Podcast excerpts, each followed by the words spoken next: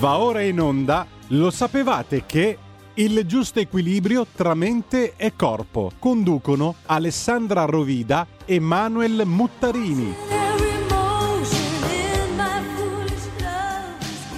Bentrovati amici ascoltatori, bentrovati qui su Radio Libertà e bentrovati nella nostra rubrica di naturopatia chiamata Lo sapevate che. Oggi proseguiamo il nostro viaggio nel terreno, ovvero la pulizia del nostro corpo, andando a spiegare, o meglio andando avanti a spiegare, la differenza che c'era tra intossinazioni e intossicazioni, ma soprattutto andiamo a vedere come accade che le sostanze di rifiuto ci facciano ammalare. Dunque, per intenderci, è importante renderci conto di come la presenza di scorie nell'organismo possa dar luogo a malattie.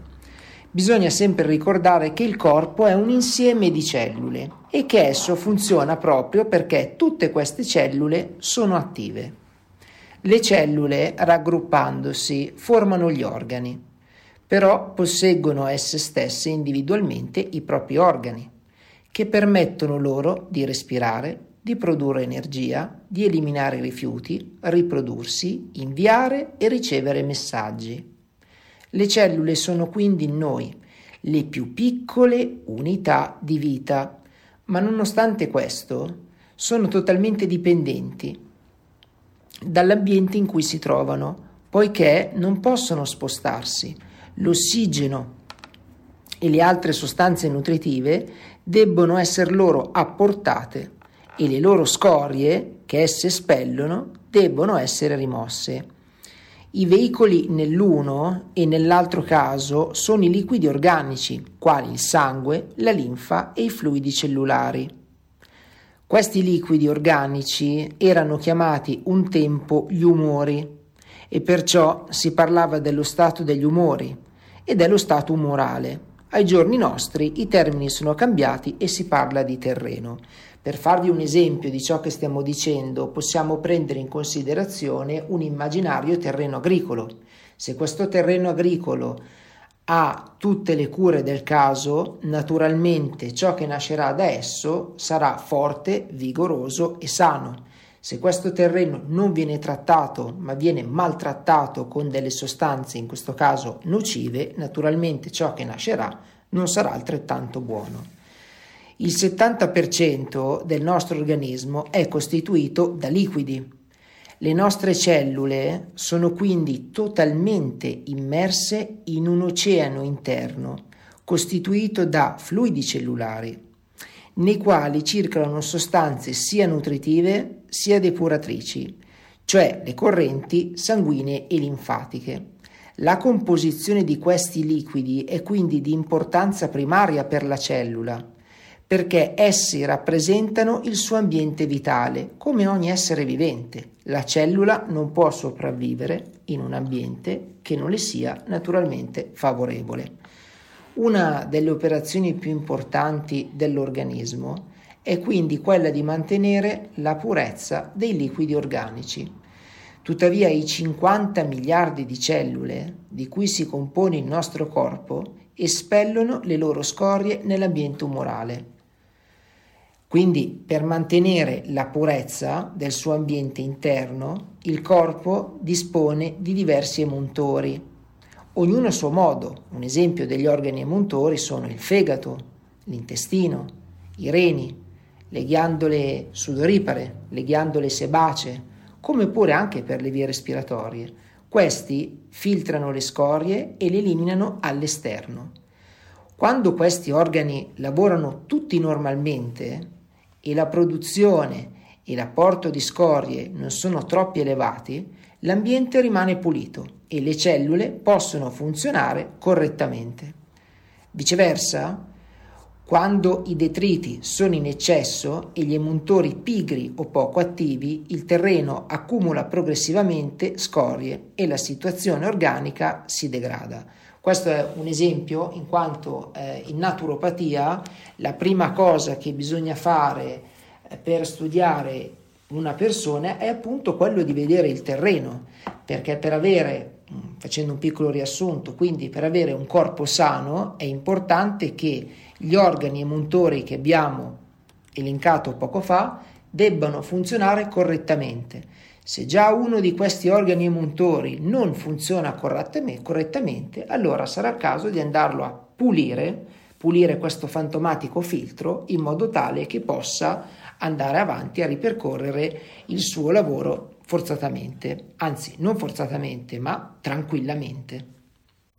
Quindi la malattia è dovuta a un'alterazione del terreno, perché le scorie che penetrano nell'organismo non si depositano in una sola zona di esso, data la circolazione continua dei liquidi. Esse si distribuiscono nella massa totale del corpo, perciò è l'organismo nel suo insieme che subisce l'invasione dei sovraccarichi e quanto si trova espresso in un aforisma fondamentale della medicina naturale. Quindi partendo da questa unica causa possono comparire sintomi e turbi locali molteplici. Sono tutte manifestazioni di superficie che sono quanto mai varie perché quanto mai varie sono le parti del corpo in cui il male può insidiarsi. Infatti di fatto ogni organismo ha i suoi punti deboli che saranno i primi a cedere sotto il peso del sovraccarico. Per esempio le manifestazioni locali visibili dolorose nell'inquinamento umorale sono certamente quelle che destano l'attenzione del malato e di cui la cura li mette in allarme. Ma purtroppo si dimentica troppo spesso che le vere responsabili di queste turbe di superficie sono in profondità umorali, sovraccariche di scorie. Questo aggrava omissione e che avrà come conseguenza quella di orientare la terapia sviandola sugli effetti secondari invece di coinvolgerla nelle, case, nelle cause prime. Le malattie catalogate ed etichettate sono in realtà solamente nomi applicati alla punta di un iceberg, ma il corpo dell'iceberg, cioè la parte nascosta, è il terreno sovraccarico ed è facile osservare come le turbe locali dipendano strettamente dalle condizioni del terreno perché di fatto ogni alterazione localizzata, quali bronchite, fistole, emorroidi, può essere considerata come un barometro delle condizioni del terreno cioè il soggetto compie qualche scappatella in campo alimentare i suoi metabolismi sono rallentati dall'insonnia, allora il livello di sovraccarico degli umori si accresce e le bronchite si aggrava, le fistole trasudano di più e le emorroidi sanguineranno più copiosamente. Le turbe locali sono quindi in qualche modo il barometro dello stato generale del terreno. Più questo si degrada, più turbe locali compaiono, peggiorano, si moltiplicano. Viceversa, quando migliorano le condizioni del terreno, tanto più le turbe si faranno rare, diminuiscono e infine scompaiono. Il nostro organismo quindi costituisce la propria salute facendo cosa? Purificandosi. Questa battaglia risulta evidente già all'atto dei processi digestivi. La digestione è infatti una vera e propria battaglia volta a neutralizzare, selezionare e rendere utilizzabili le energie esterne. Ad esempio, le proteine contenute nei nostri alimenti sono energie troppo forti per il nostro organismo e appunto per questo nel corso della digestione le proteine prima di essere assorbite vengono decomposte in aminoacidi quando eh, alimenti o gas nocivi penetrano accidentalmente nel nostro organismo, questo li espelle con, con che cosa? Con vomiti, starnuti o attacchi addirittura di tosse. Il corpo si, si abitua a fare il suo lavoro particolare e quindi noi dobbiamo appunto prestare attenzione. Addirittura in situazioni di malattia o premalattia, cioè quando il terreno si sovraccarica pericolosamente, l'organismo non rimane inattivo come una vittima indifesa, bensì reagisce cercando di neutralizzare ed eliminare all'esterno sempre questi sovraccarichi tossici. Quindi la depurazione dell'ambiente interno avviene attraverso gli emuntori a cui abbiamo già accennato, quindi ipersecrezione biliare salivare, vomiti, diarree, per quanto riguarda le vie digestive. Poi ci saranno urine dense, acide, mm, brucianti, torbide, riguardano poi le vie renali. Sudori profusi, trasudazione, comparsa addirittura di pustole, di eczemi, riguardano invece le vie cutanee e rigetto di scorie colloidali attraverso i bronchi, i seni frontali e il naso. Per espellere i detriti esistono anche vie secondarie ghiandole salivari, tonsille, utero e ghiandole lacrimali. In caso disperato, il corpo si crea talvolta anche emuntori artificiali per fronteggiare una marea di rifiuti, come le emorroide, le fistole, le ulcere. Questi sono sforzi di purificazione e queste crisi di ripulitura, grazie alle quali il corpo si libera di tossine, che saturano il suo ambiente interno non sono nient'altro che ciò che noi chiamiamo comunemente le malattie. Quindi questo si intende che è come se voi state guidando un'auto, sul cruscotto c'è una spia che è quella che vi fa mancare l'olio e voi al posto di andare dal meccanico non fate nient'altro che incolpare quella spia di disturbarvi alla guida. Quindi le crisi di ripulitura, quali sono le malattie? Possono essere acute oppure croniche. Nelle malattie acute il lavoro di eliminazione è brusco, violento ed esteso. Nelle malattie croniche, sforzi permanenti, appunto detti cronici, di neutralizzazione ed eliminazione si oppongono a una causa duratura di intossicazione o intossinazione. Quando un emuntore diventa incapace di svolgere il suo lavoro di eliminazione, le sostanze di rifiuto vengono dirottate verso un'altra via d'uscita. Solo la conoscenza di questi trasferimenti fa comprendere come una persona appena guarita ricada nella stessa malattia oppure cada in un'altra che una volta eliminata lascia il posto a un'altra ancora e così via. Il malato allora corre da uno specialista oppure dall'altro nella speranza di essere curato e guarito, ma rimanendo risolto il problema di base, l'inquinamento del terreno e le crisi di ripulatura si susseguono e attaccano ogni volta un organo diverso.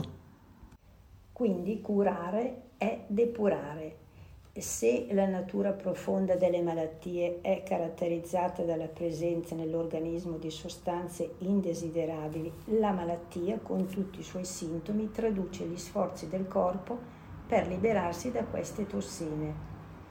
La guarigione giungerà quando le scorie saranno state eliminate, i tessuti si saranno ristabiliti e lo stato morale si sarà normalizzato.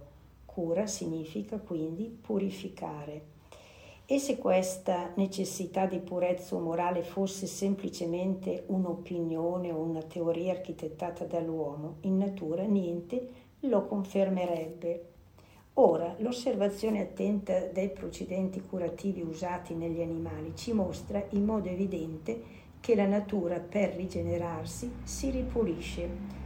Per esempio, quando un animale è malato istintivamente digiuna il digiuno consente la degradazione delle scorie mediante l'autolisi e ne facilita l'eliminazione.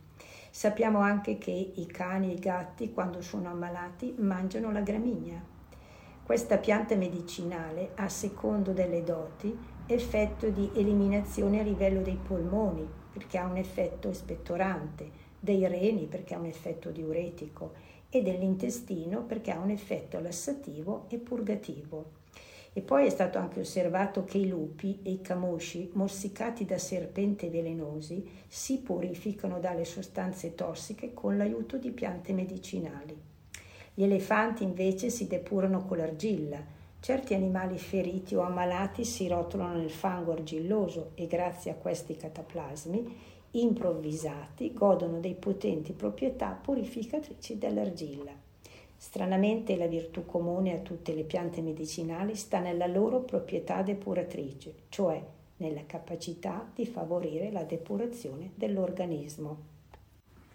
In tutte le parti del mondo le diverse popolazioni raccomandano e usano direttamente tecniche di depurazione per mantenersi in salute o guarire da malattie. Il digiuno è una delle tecniche molto conosciute anche in ambito della naturopatia. Naturalmente è sempre opportuno non fare mai di testa propria, ma cercare sempre di affidarsi a un naturopata e naturalmente anche a un medico qualora aveste determinate patologie.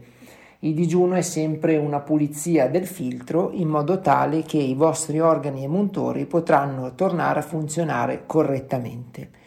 La nostra seconda parte termina qui.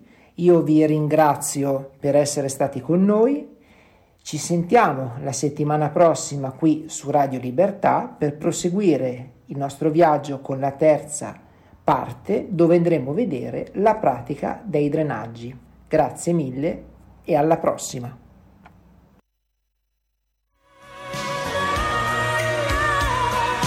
Avete ascoltato? Lo sapevate che...